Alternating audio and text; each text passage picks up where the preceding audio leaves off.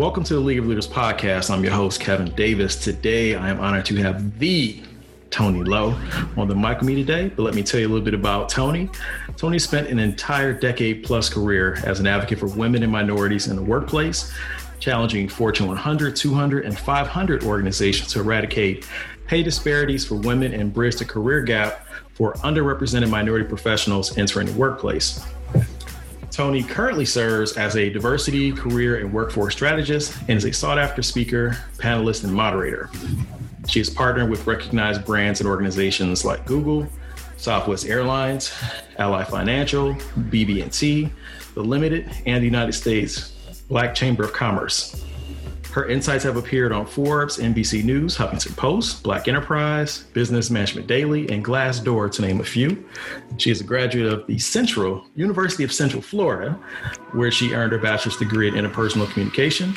She also earned her master's degree in human resource management from the University of Phoenix and earned an executive certificate in HR leadership from Cornell University School of Industrial and Labor Relations. Additionally, Tony holds professional in human resources and society for human resource management designations, and she serves beyond her craft in the office uh, to provide professional and civic organization uh, services to the University of Central Florida Alumni Association, Dallas Board of Directors, uh, former president of the National Association of African Americans in Human Resources, Dallas chapter, uh, Society of Human Resource Management. She's a member up until 2020. The Dallas Regional Cham- Chamber 2016 Young Professionals class, Delta Sigma Theta Sorority Incorporated, the Texas Board of the National Diversity Council, and the Jewish Federation of Greater Dallas Multicultural Leader Advisory Council from 2019 to 2021. That's a lot. Tony, yeah. welcome to the show. Thanks. Thanks. Thanks for having me. You know, I, I, was actually in between seasons and just kind of resting and planning ahead for the next season. And then I said, you know what? I need to properly close out season one with you. Okay. It's only right I got had to have you in this first season. Um, so I had to to reach out and you know apparently it worked out our, our schedules and so you're here today. Yeah, I would have been a little salty if I won season one. I feel like I'm a season oneer type. Exactly. Connect. and see here you closing it out. Like what's that? That's uh, one of the most important legs in a race. It's that anchor leg that just comes up and closes it. Listen. Yeah. And, and breaks the tape. Drop the mic. There you go. so I like to explain or just kind of share how I know uh, my guests. You know, what's my relationship with them, and I've known you since what 2009 or 2000. Yeah. It had to be 2009. Yeah, 2000. We started. We started. Yeah, I'll let you tell it, but yeah, 2009. that's right. it's about 2009 or so, because um, I just met my wife the year before at the end of 2008 that's how i remember because it was so close to 2009 so it's 2009 we met um, and you've since then married one of my closest friends quinn lowe um, one of my mm-hmm. closest friends and former business partners. But what's funny is that you and I are to each other what we hate in other people, and that is friend stealers. Oh my gosh. Yes. Yes. Yes. And it's funny how I met you through Quinn and I talk to you more than Quinn. Oh, and oh, um, it's just yes. crazy. People Absolutely. may think that it's the other yeah. way around.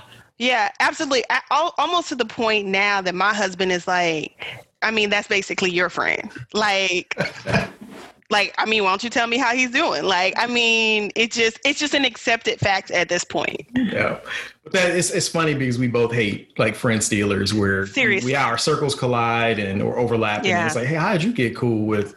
Yeah, so-and-so? yeah. And and here's the thing: what people don't know, because I mean Kevin is one of those people that I have repeatedly been jealous because I have invited him into my circle of friends, people I went to college with, people I like, and literally he is friends. We have so many mutual friends at this point. Like it's insane that to the point where I like get angry. Like when people like comment on your page or they act like they know you, and I'm like, dude, like we're going on a decade of friendship. You yeah. just showed up like two years ago, and you like, I'm like, you don't even know him like that. You know him from social, okay? Yeah. Uh, so yeah, I mean, we we really do hate friends still is, but we are we pretty much. Um, I mean, yeah, it's the hip. It's, it's funny that you say that because uh, on Instagram, uh, some of our friends pop up, and, and it just dawns on me like I only know like Eakin. I know mm-hmm. um, who else? Who else pops up kind of random uh, randomly, and I'm like, oh yeah, we did meet. You known him for long for like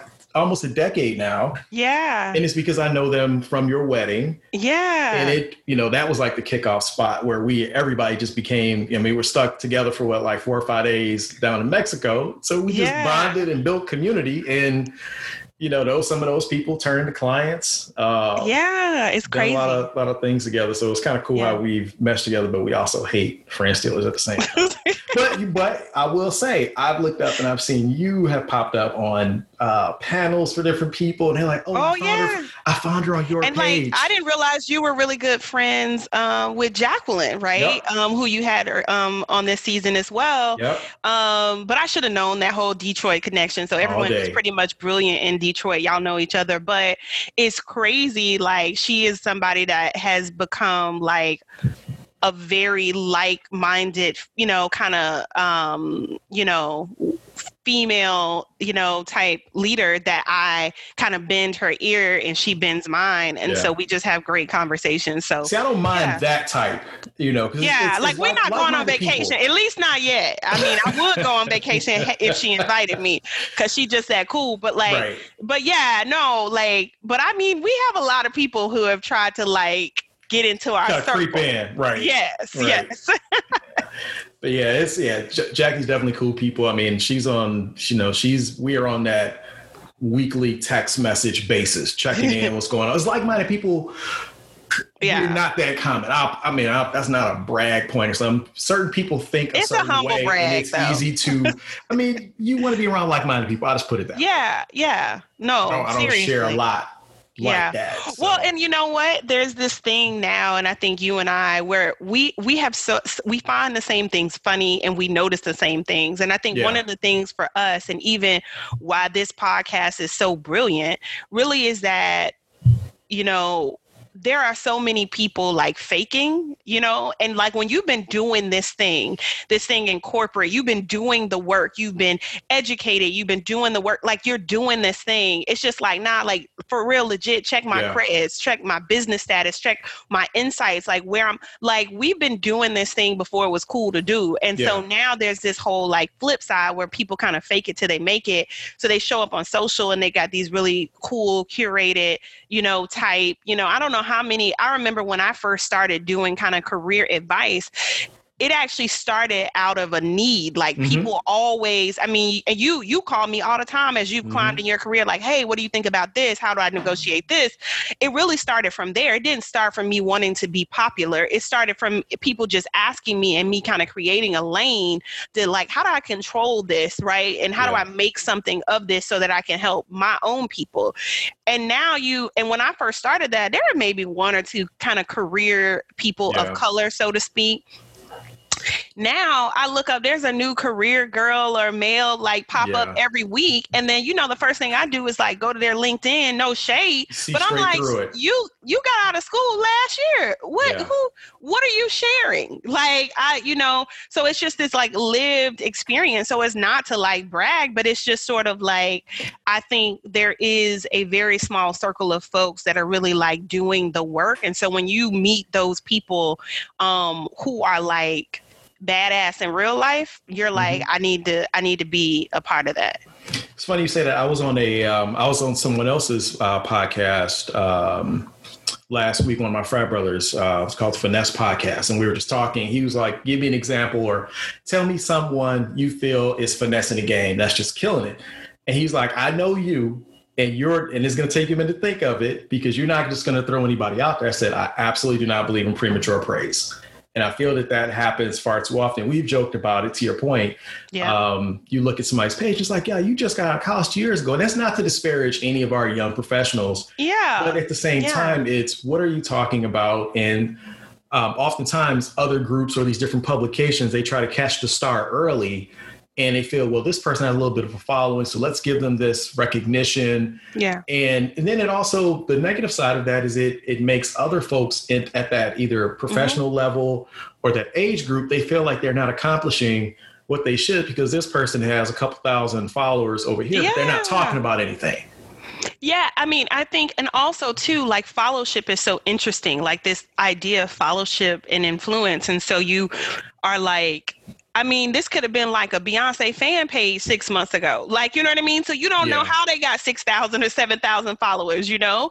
So I, it, it's, it's interesting that like people put so much weight on it. I think, you know, a lot of that is evolving right now. Fellowship Mhm. is not so popular. I think even brands, as you know, because you're in marketing, are starting to realize that like micro influence and the type of engagement you have, you know, um, matters, you know, and I- you know, look, I get tapped by big brands all the time. And so all of these people that are like, let me tell you how to grow your following, post this many times. I'm just like, listen, I'm dope in real life. So, Right. you know, you just go, you're going to get this post when I feel like I got something to say. Otherwise, like, this is what it is.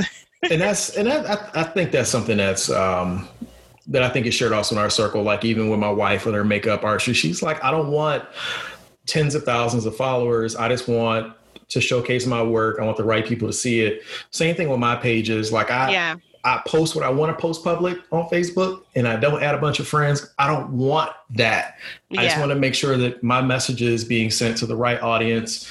Um, like even on this podcast, I'm not paying for advertising. I want it to grow organically. Like this is Yeah. my this is my baby. I don't care Yeah. about X number of downloads. Like when we hit a thousand uh, downloads, that was a hard earned one thousand. That was Kevin Yeah. putting in the work. Yeah. You know, yeah. and you know so we're to cut through some of that today um, Yeah. and talking about how do you show up as a leader but first before we get into the questions that i had um, you know i read your bio your bio is impressive like you said you dope in real life everybody knows tony knows that right but looking back at your looking back at your journey did you ever see it leading to where it is today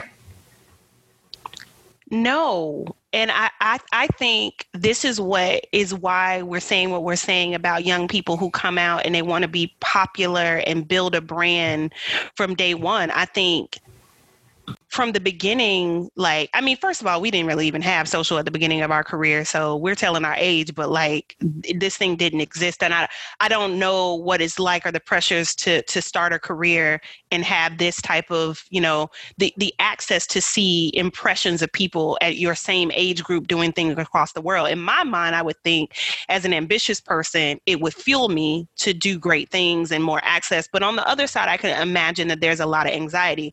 The beginning of my career, I feel like probably like you would agree, Kevin, is that I only knew like a traditional trajectory, right? So my my my my sole goal was like make it to a C-suite, right? Like that was like the biggest I could possibly Straight dream. Straight path, right? Um and um and then you get in and you start working you start understanding the landscape you start understanding your industry you start mm-hmm. understanding that your career is more of a jungle gym than like an upward climb. And then you start to realize also like account for your like your own internal life decisions and how you want to work right? Like I have no interest now that I know what it would be. You know, I, my traditionally for people who are listening, like I started out traditionally in HR. I, although I'm focused heavily now in DNI and I and I do a lot of different things and speak and I I own my own business. At the beginning, though, I, I was a HR practitioner. You know what I mean? And so the sole goal would be like, oh, one day I'm going to be a vice president of HR or CHRO. And then you get to a certain point in your career where you start to be like, is that really what I want to be doing? And how do I serve not only myself and my family the best, but then also what what's going to get me up in the morning, right? So Mhm. there are just things that you don't know um in, in the beginning. So like the answer to your question, no, this is not where I thought I would be. And I, I, obviously I knew the answer to that. Um, you know, I, I, met you relatively early in your career, and thinking back to my own journey, you know, back when we met, I was doing um, design and doing photography and things like that. So of course, I thought my career would be in some sort of creative space. But then you get in, you learn in landscape, and you know, for me, that morphed from design into marketing. And I, I wanted to ask that question specifically because when I talk to different groups around personal branding and, and goal setting I tell them it's going to change. So don't don't don't anchor your goals in whatever you think it is now. But you have to have some sort of north star or some kind of point to aim to say, well, I, I want to be like to your point. You want to be, you know, CH uh, C H C H R O. Mm-hmm. Got too many letters for that one. Yeah, but but it shifted once you got in, and the lesson in it is not to be so rigid mm-hmm. but be open to learning different avenues around that career path. So I just wanted to, you know, kind of yeah. echo, you know, something yeah. that I, I, preach pretty often on that yeah. that regard. Yeah. And I, you know, now I I shift as a coach of women and people of color. One of the things that I talk about all the time now is like career contentment and career clarity having those two things i think make it very clear about your your path forward. Because i think when we focus on the climb or we focus on a specific destination we compromise a lot of ourselves. Like we become a version of ourselves. And i don't know you know you've been in corporate a long time but i know there got to a point in my career where i was like every person of color that looked like me that was at the top was a version of themselves. And I was like, at some point, if I got to become a version of myself yeah. to make it to the top, then I don't want it. And that's not to say every, that's probably a, a, a really large general statement. There were a few that weren't and I wanted to study those few. Like you, I'm somebody that's like, I need to read a book. I need to understand what is it about this particular person that stands out to me because that's that's the kind of swag I want to have. Like I this is the kind of thing that that I want to I kind of want to grow up and be and it wasn't a role, it wasn't a title, it was like a type of career swag I wanted to have. Mm-hmm. Um and that's what it kind of shifted to. And you know, and of course I because I've known you for so long, it's been cool to see that happen. Like knowing, you know, way back, I think you were at the medical academy academy way back when we first met and just hear some of our conversation just around the climb and the experiences and um, you know different things that kind of went on kind of seeing it shape who you are and kind of finding your voice. And so that's where you want to be. You don't be a version of yourself. And you know people talk about your authentic self bringing your authentic self to work. And to me it's the kevin you get at work is the kevin you're going to get at home. And the only thing that's going to shift a little bit might be my tone or something but that happens in my relationship with my wife. I talk to her and I have to, I don't say certain things, or I talk to my dad, I don't say certain things. So it's not about code switching specifically, but how do you bring your authentic self to right. show up at work so you don't have to, when you get in a car, put on that, you know, put on that fake smile or get in there and then at work you hate it. Like I go yeah. and I enjoy being myself and being as opinionated as I am at work yeah. and, and things like that. So it's cool to see you thriving in being who you are and empowering other people to do the same. Yeah. What have been some of your uh, most significant accomplishments in your career? I think my most significant accomplishment is being able um, to to build a brand outside of my professional brand. Um, that that kind of summarize any like accolade that I could list. Like I could sit up here and be like, I've been on these councils, I've been, I've won these awards.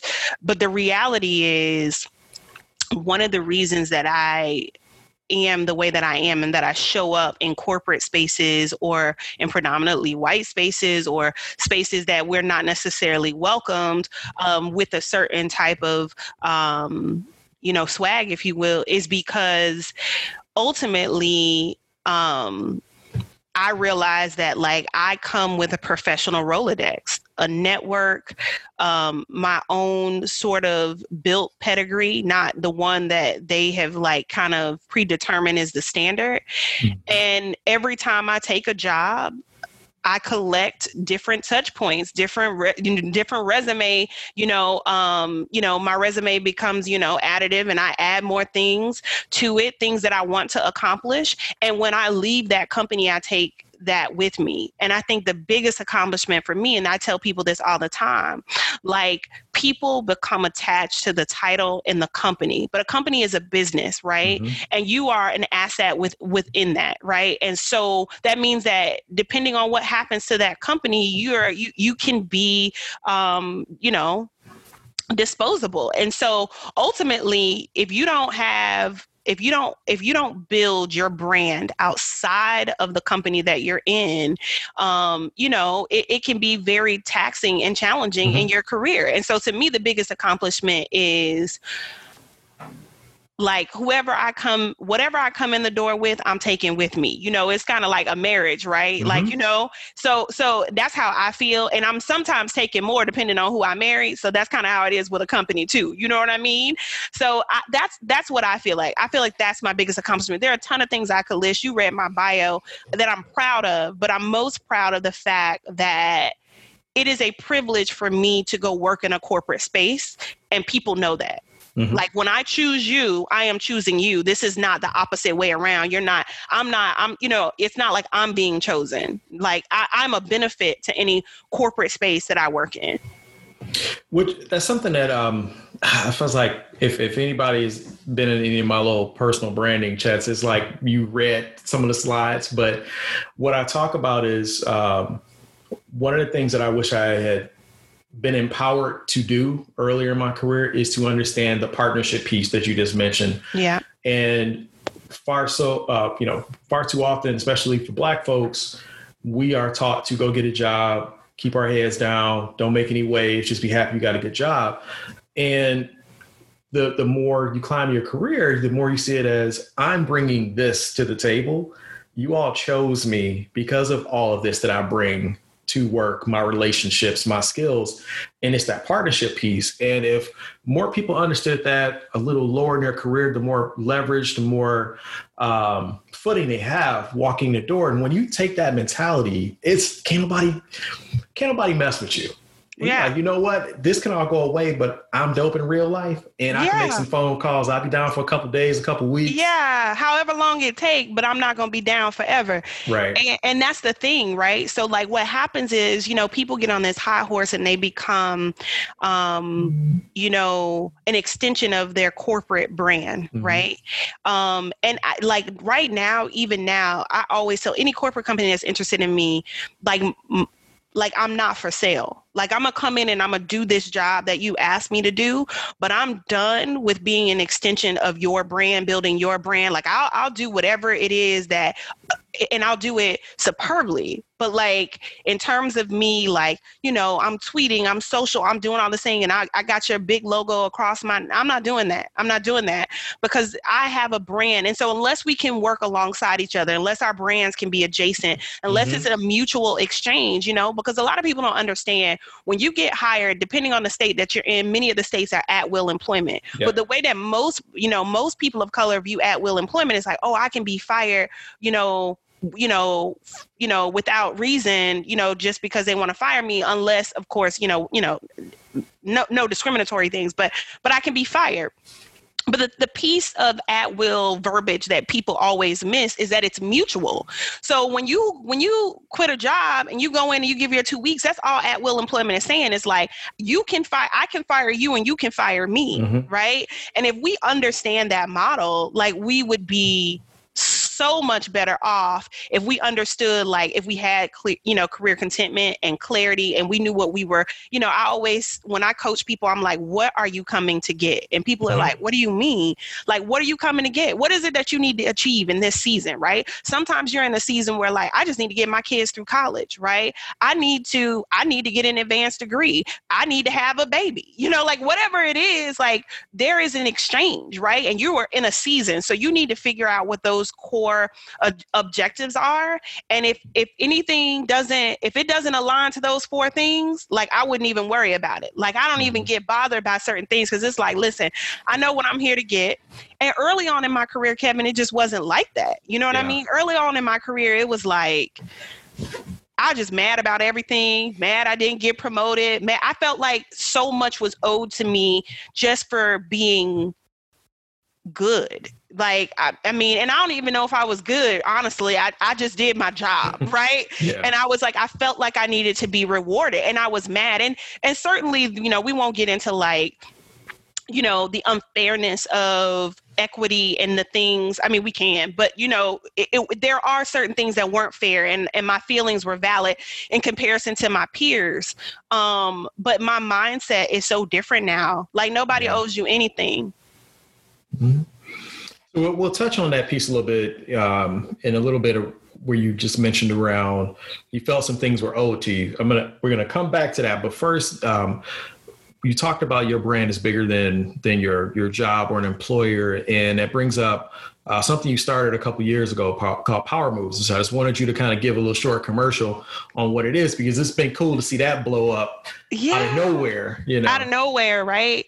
Just a simple, it really started, Kevin, everything. And this is why I was like, your gifts make room for you. Everybody wants to build a brand, but I don't even know that I'm building a brand. I'm just being who I am and trying to serve the people. And then things are happening, right?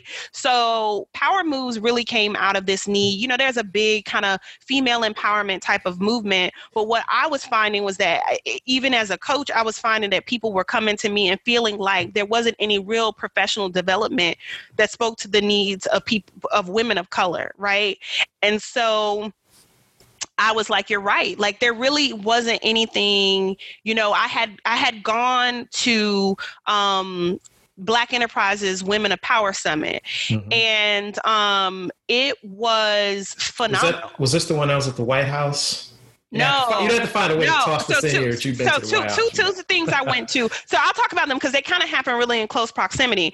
So I got nominated as a change maker for the state, uh, the the White House uh, State of Women Summit. Right. So right before Michelle Obama was uh, the the end of the Obama reign, they had come up with this whole State of Women initiative, and they brought change makers from across the U.S. into um, a summit um, that was sponsored by the White House. Phenomenal, right? Oprah Winfrey, every big name you could think about was in this room, and these amazing powerhouse women from across the nation were in this room.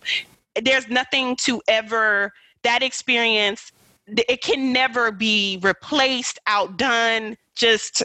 I could talk about it for days. We won't, but that's the summary of it.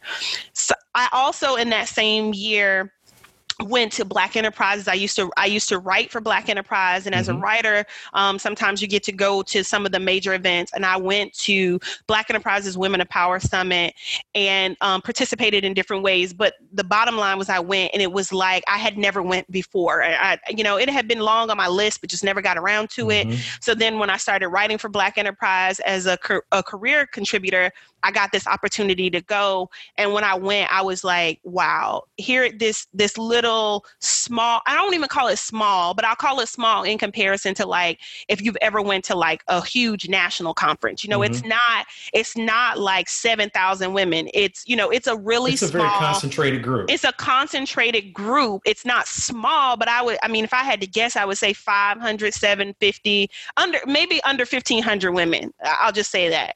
It's not a lot of women right? But there are all these major brands there. But one of the things that is that is there is like everybody is somebody, right?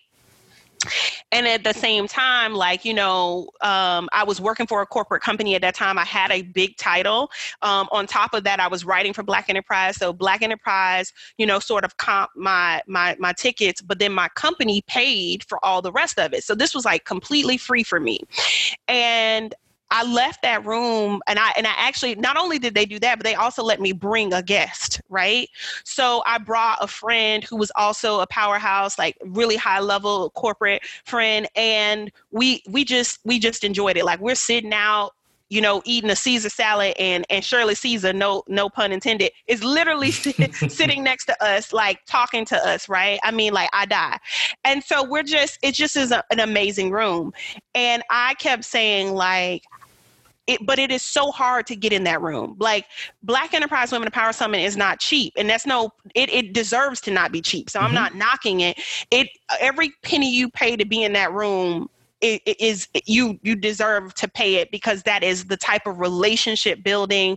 Like I wasn't even prepared as a networker for I missed so many opportunities because I was just in awe, right? and I will say that I came back and said, how how w- wouldn't it be great if we could create this same type of dynamic in like more of a regional level, like in mm-hmm. a smaller way, right? And so the initial idea was just to do this small thing, right?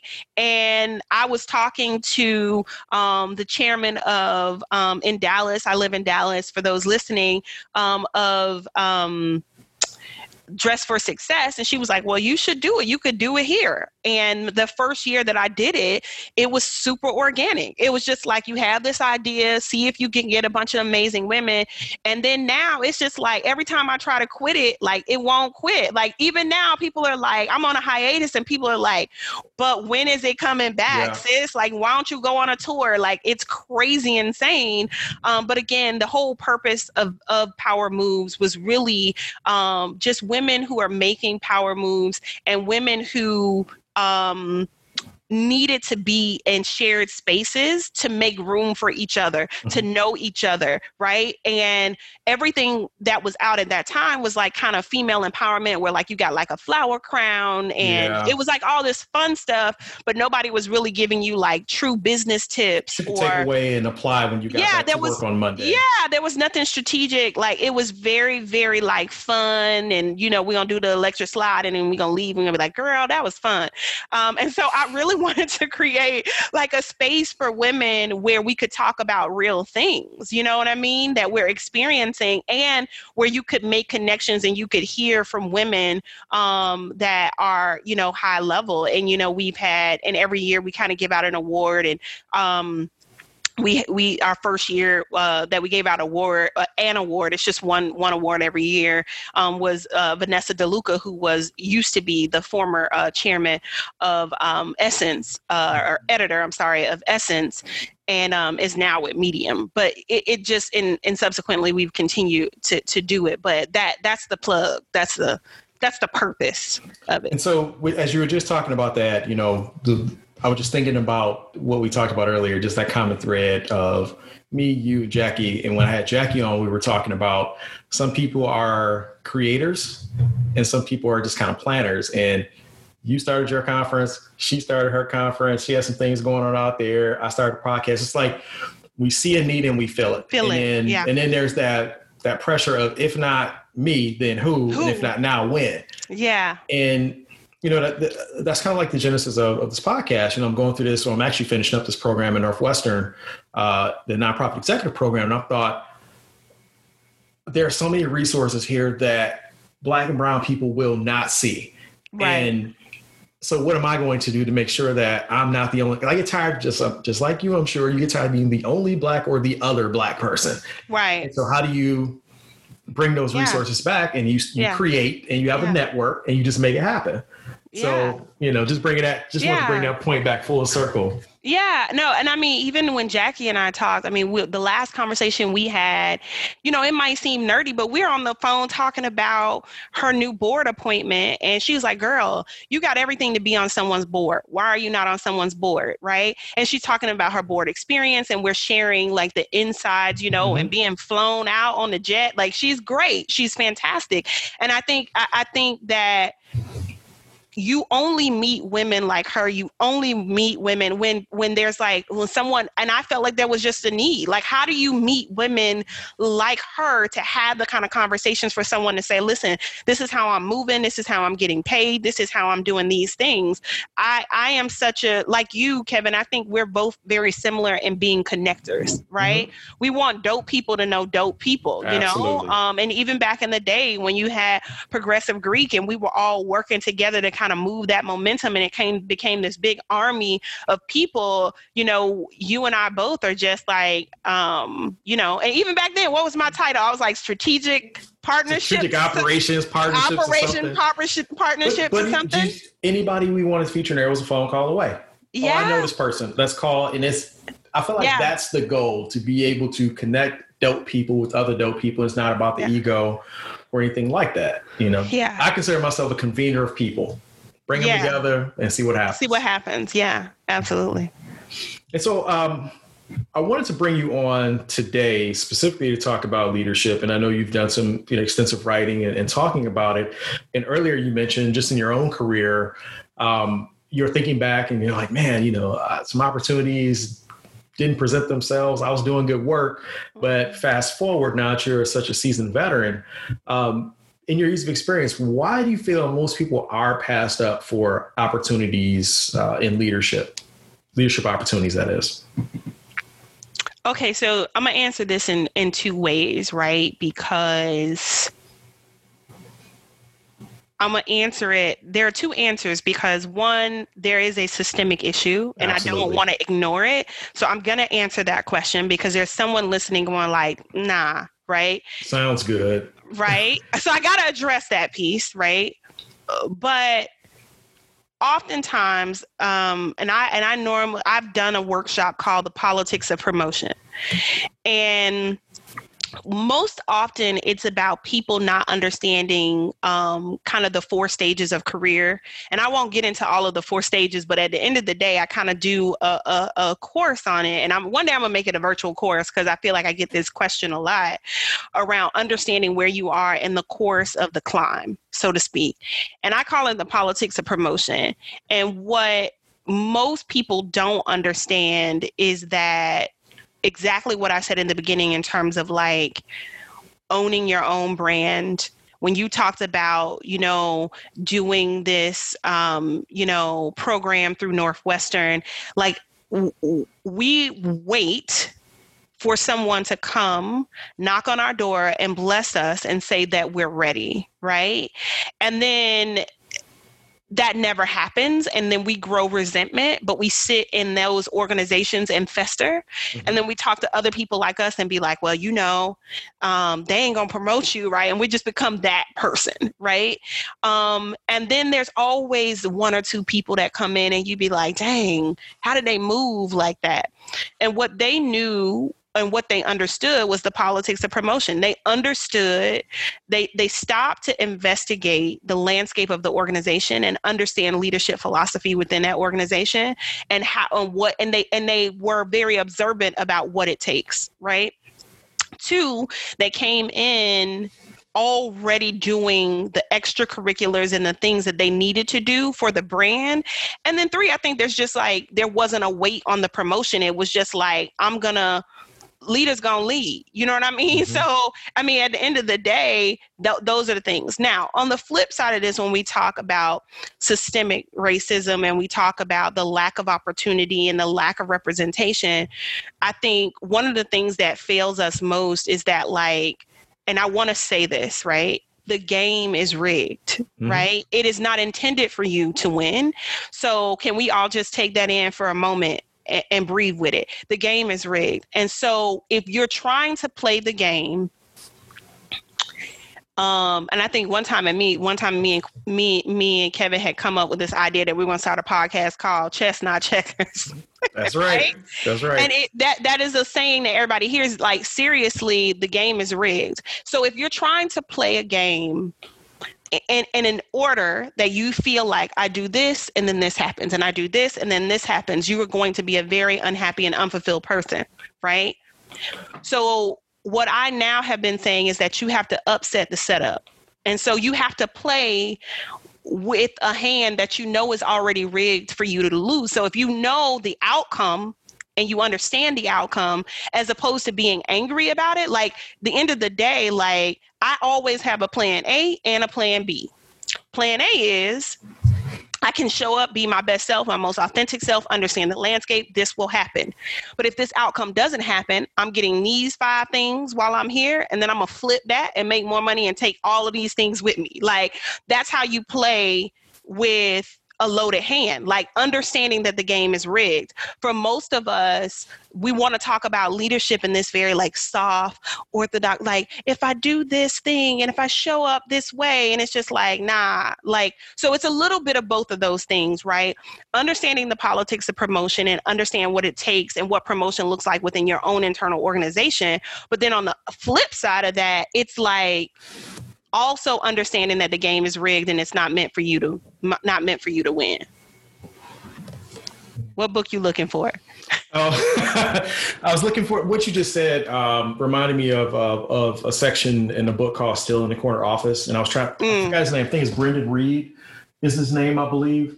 But he talks about, um, and you, what you were saying about the politics of promotion. He talked about um, when you're trying to advance in a workplace, and people always throw up, "I don't do politics," and he's like, "Well, everything in life is politics. And if you don't want to accept that and play rules, then be yeah. content where you are and don't ever complain.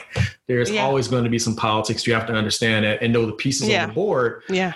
And how to navigate around them. Otherwise, again, like you said earlier, nothing is owed to you and you're just going to be disgruntled and upset. Yeah. And there are things that, in fairness, like I don't do, right? Like in order to be my most authentic self and for career contentment. So one of those things is like I don't I don't really love like having to posture for status or um you know be become a certain way because of like I, I kind of align but what that means is that I have to have clarity around organizations that I'll fit in being my most authentic self. Uh, absolutely. So rather than like punishing a company for being who they are and who they were when you just said, I, I want to be aligned to this company, you know, it's all these sexy names and I won't call out companies. Everybody wants to work for them. And then they get in there internally and then they're mad about the company culture. that they yeah the culture and again it goes back to like being in a corporate company is like a marriage right sometimes we marry the wrong people right so that's the reality of it and so i mean i i think that that's the biggest piece there too is like there are, there are absolutely things that you can say I'm unwilling to do. There are there are things in politics that I don't like, right? And and and I don't want to play them right? And I'm not going to do them. But I do that understanding that there is a penalty for it too, mm-hmm. right? And I and I'm balanced emotionally around that penalty. So uh, everything you're saying here just kind of sums up like where I am professionally, where you are professionally, and it's it's really protecting your peace, and that comes right. through experience. That comes through failure. We've both had um, great work examples. We've had terrible work examples, and so from there you learn in order for me to be happy, these are the conditions, these are my conditions for success. These things need yeah. to be in place. And to your point, I can't penalize this particular company if that's not their setup. That means I will not thrive there. I'm not going to waste my time. Right. And but again, it's about positioning, doing your research, being prepared to say no and to turn right. down those opportunities because your peace and your um, you know your happiness ultimately is it's on you. And that's not to say it gets super picky out you gotta you gotta you gotta do a little work before you can get to that point.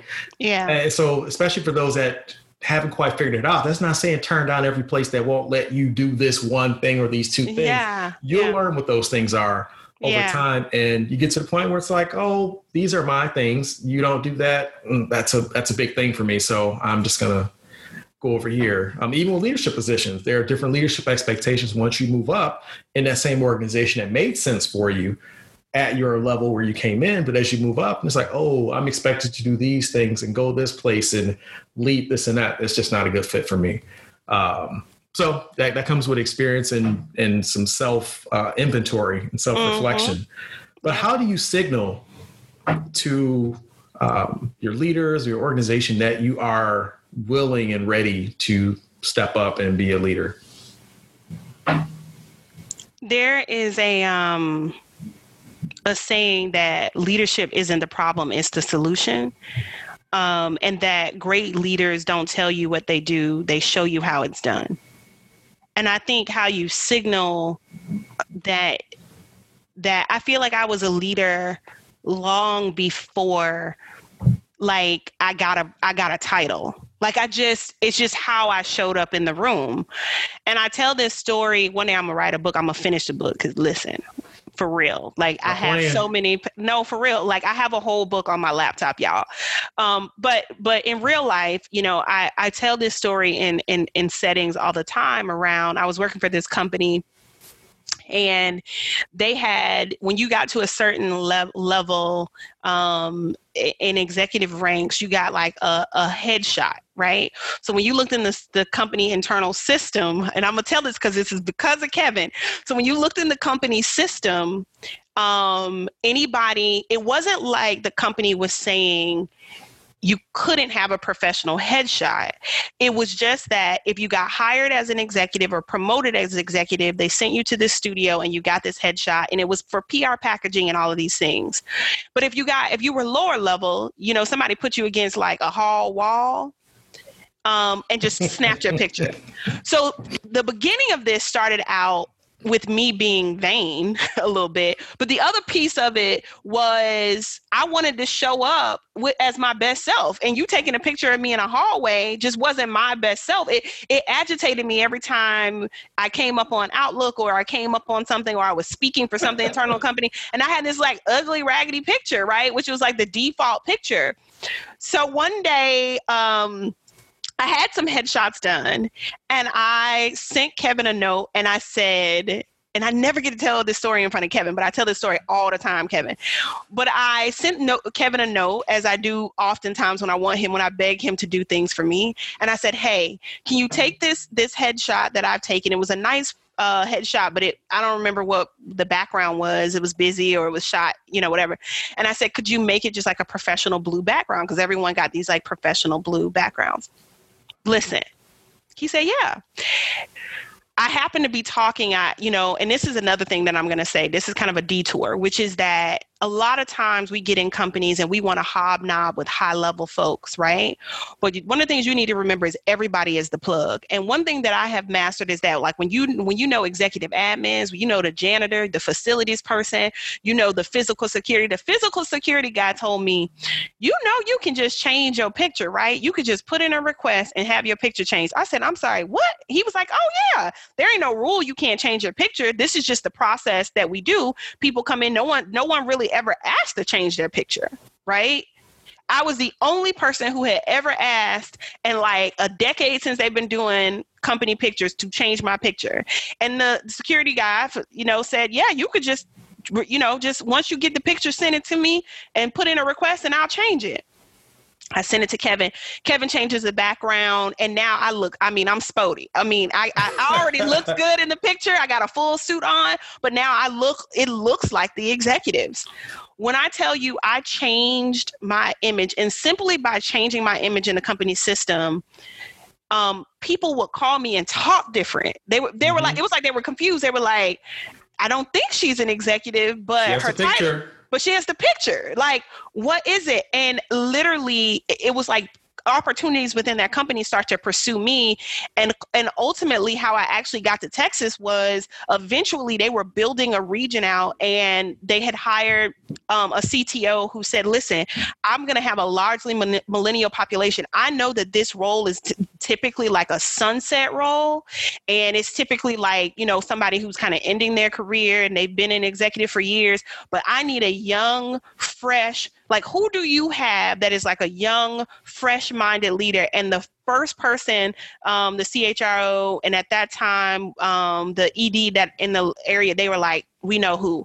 And i literally they knocked on a door and i had a i got a huge role for that company that never existed. So if we think about the mentality going back to our first point around knowing like did you ever envision you would be here how when the role literally got created just yeah. for me that that there wasn't even a region in that particular area. It had never existed. So someone knocked on my door one day and said, "What do you think about Dallas?" and I was like, what you mean? They were like, like relocating to Dallas and becoming a regional leader. And I was like, wait, I'm sorry. Did you say regional leader? And they're like, yeah.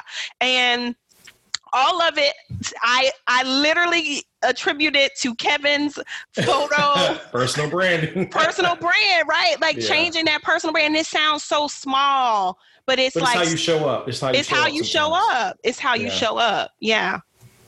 Hmm. Okay. You know, I, I I never heard this story. I just probably see my face. I you can probably see a little blush, but um, so I'm going to fast forward a little bit here. And so, say now you've got you you have been elevated into that leadership role. What are common mistakes leaders make once they get into that that new position? I think the biggest mistake is like your if if you don't know how to lead and your ability to delegate. I think as an HR person, something that I get kind of um always get kudos for is and it's just a natural ability but typically not everyone is like obviously not an hr person right but one of the things is like I am really good at identifying talent and knowing what spot they should play in, right? And playing to their strengths. And I remember taking on a global role and I came in and it was just like a mess. It was a hodgepodge of mess. And I had I had inherited some folks, but I also needed to clean up and build on my team. And one of the first things that I did was like look at their resumes, look at what their strengths were.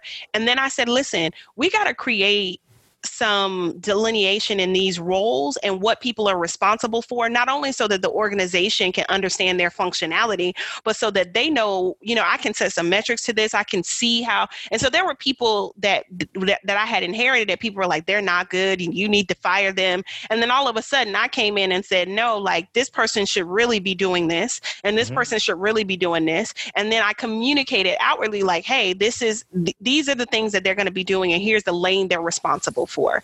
And simply doing that, it was like I built a like a machine. And like people were like, dang, like you completely turned that entire division around. And I'm like, yeah, because people were sitting in the wrong seats. Mm-hmm. It was like a jambalaya of mess. And so they could never climb out of it. You know, they were just like all collecting issues for the company in one box. You just forwarded it to, you know, this inbox. And then this team never had a real leader. And then they were just like trying to work through it. And, you know, you got peers trying to lead peers. It was a mess. Mm-hmm. Um, and so one of the things I think that, um, leaders fail at doing is being able to identify talent and making those talents um, putting those talents in roles that put them in conditions you know create the best conditions for them to succeed so that you look good as well right? Because if they are happy and thriving then you also look good. Um, and i think that's the biggest thing. It takes people a long time. You have a lot of people who are good at their job but not good at leading people in doing mm-hmm. that job Absolutely. That's a lot of what you just mentioned um, kind of falls in that performance management piece. When typically people hear that, performance management means you're on a, a you're getting a write yeah. up or there's something yeah. wrong. And it's like, no, I want to manage your performance and and in leadership, like you said, is setting up setting people up for success, removing barriers, being able to step back and look at workflows, swim lanes, all that, and say these people are not in the uh, in the right role. There's uh, no delineation. Um, there's confusion. They don't know what they're supposed to do. They don't know how they're measuring their work. What does success look like? And that's the role of the manager. You spend so much time. Well, number one, I feel you have to be completely invested in your team. You got to own them. You can't, even if you inherit a team that has some performance issues, you have to own them because you don't know what their process uh, for development looked like. And to your point, like in that situation, they weren't put in in uh, in roles to succeed, and so now you have to clean it up, and now you have rock star performers, but no one else took the time to do that. So you have to be fully yeah. invested in your team and figure out, okay, I've provided all these conditions. Now, if you want to self-select out, that's on you. But I've given you all of the the tools you need to succeed, and shown that I'm invested in you. Now, you know if that doesn't align with where you are anymore, that's fine. It's time to leave. But um, but that's that's leadership. It's not dictating. It's spending time with your people and talking yeah. and learning and, and and positioning. So I have two super hard questions. I didn't even send these to you at a time. Uh-oh. The hardest okay. questions that I ask people. Okay. Um, what is your favorite book and why?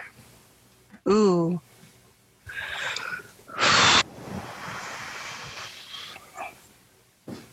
I think and this is going to suck for the guys, but I think the book that I love the most for my own heart, there are a lot of good leadership books. Um, but there's a book called How Exceptional Black Women Lead um, by Dr. Avis uh, Jones DeWeever. Am I saying that right? I think. But she's, and I'm friends with her, I know her. Um, we've set on some panels together. Fantastic human.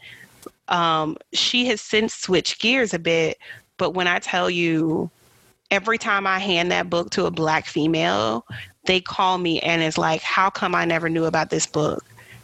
Fantastic book. Um, mm-hmm. So for black women, I, I just think I, I don't know that like if you read it as a man that you wouldn't take away brilliant things, but I mean it's literally called How Exceptional Black Women Lead. Um, and every time I read the, I mean, I remember the first time I read the book, I texted her and said, I wish I had written this book.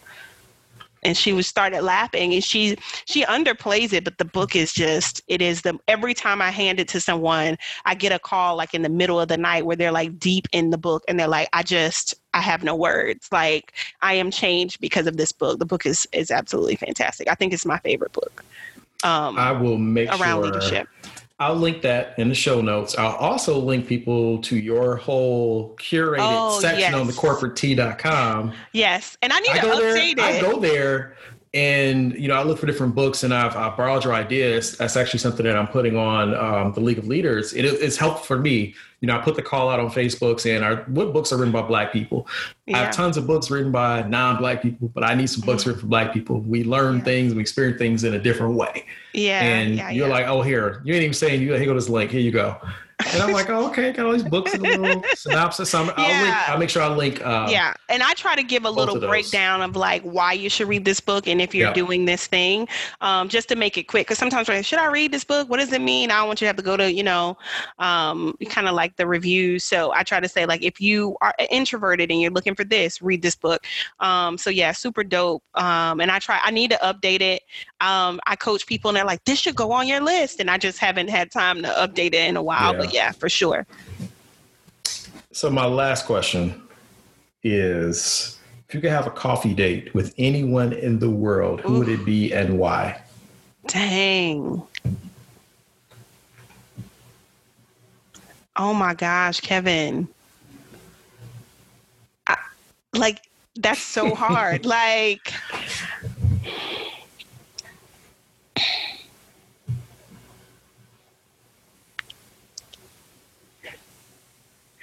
know most people would pick like Oprah because you know I stand some Oprah. Now y'all mm-hmm. know Kevin knows like I like I will fight you in the street. Like you dare not say I am the biggest Oprah stand. So I feel like it goes without saying, right?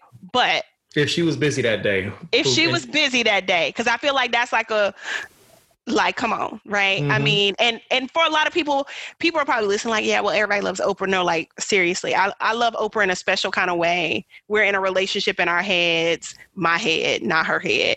But i i really am a big a big oprah fan.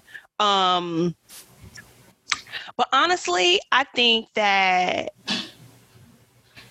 this sounds weird but there's a new fresh voice. Her name is brittany packnett cunningham. Um she's an activist um, and she's just so brilliant to me. Like i just want to pick her brain. I just want to be like sis like how? Like she's just so uh, like intriguing to me because she's so authentically herself she's so smart like she is just um i think i would be more interested in meeting with a new like young fresh voice than i would like older voices because i feel like a lot of the older folks they put out they've given so much of themselves they have books. I mean if you really want to know what that coffee is going to be like like you know oprah got nine like i don't know how many books she has at this point but i think i have all of them um I mean, what I know for sure is pretty much what your coffee is going to be like, right? That yeah. book. Um, and I feel like there's so many brilliant, and I know it sounds crazy. Like people would be like, you know, they would say all these, but for me, I, I it's just, she's just so, I think she is like, it's heavy to say this and I, I like I, I but I feel like she's the next big future like MLK or like I mean she is just like wow. the next she for her generation, right? Yeah. Um quietly um, i think she's just super brilliant and I, I i just don't i have so many questions and just to like i mean i think she's super dope and we know I know people who know her, but it's like it's standing now. Do. Like, you know what I mean? But it's it, it would be super weird. But like I think she's just and I plug her all the time, like when I'm on podcasts, because like people will ask me questions, but she's just one of the voices I follow as it relates to just really understanding the landscape of like, you know, social action and and you know, just every I mean, she's just so damn brilliant. I just it, it's um, it's it's hardly ever that I see someone younger than me that I'm like, damn, like they got it. You know what I'm saying? Like, yeah. it, it, and that's not to knock the, the next generation, um, but you can just look you know your you know your kind of people you know and it's just mm-hmm. and it's it's way bigger it's way bigger than me for sure like it just her her amazing amazing energy shows up in a big way so you can tell she's gonna like you'll look back at this in 10 years and be like dang remember when you said like she'll be she'll be huge Okay. Well, Tony, how can people get in contact with you? Listen, uh, at the corporate T on all social handles. You know, I try to make it easy. We try to make it simple. You know, Tea like you drink. Tea like the drink. Yeah, at the corporate T T E A, um, the corporate T.com. Um, yeah i mean if you if you're looking for like small business infrastructure and you know you're looking for some some some work and some consulting um tctconsultinggroup.com um listen i'm doing everything moving and shaking but you can find me i'm real easy to find me google Google me. Isn't that used, that used to be the saying, right? Right. Google so you it's like a true parent. What, what the kids say? Google me, right? What the kids say? Google me. mm-hmm. Well, look, it's it's been real. You know, we like we we mentioned earlier before we started recording, we hadn't really seen each other face to face. Yeah. We typically would get down to Dallas like once a year. We haven't done that yeah. uh, because of the, the pandemic. So this was actually us catching up in real time yeah. what's going on beyond Instagram and you know text message about Married at First Sight and all that kind of stuff. So, which I'm going to watch as soon as we're done recording because my Listen, text have been blowing this up this week. week was about Karen. I don't care. This is going to sound dated, but I heard Karen is going to make me want to pour a drink. So listen, uh, it's a couple people that gonna make you want to pour a drink this week. It is completely outlandish. Like I think, listen, they were supposed to already have picked by now, and now they're stuck in the house with these people that they really were supposed to be done with like yeah. three weeks ago, and it all hit the fan. I mean, this is the viewers are probably listening. Like, what are they talking about? It doesn't matter. Kevin and I have certain shows that we collectively participate with in group settings um, and so we we are Look, we always are excited to talk about my text life. messages in my facebook inbox has been blowing up kevin where is your weekly post i am ready to explode i gotta type this so with that said it's been a pleasure glad we caught All up right. we got we got to do a little check-in a little bit more regularly but you know i'm glad that i was able to um, have you on the season yeah. finale, uh, season one finale of Legal Leaders podcast. Um, so we'll chop it up again. Hopefully, I can get you back on, talk a little bit more. Um, but until next time, I'm your host, Kevin Davis.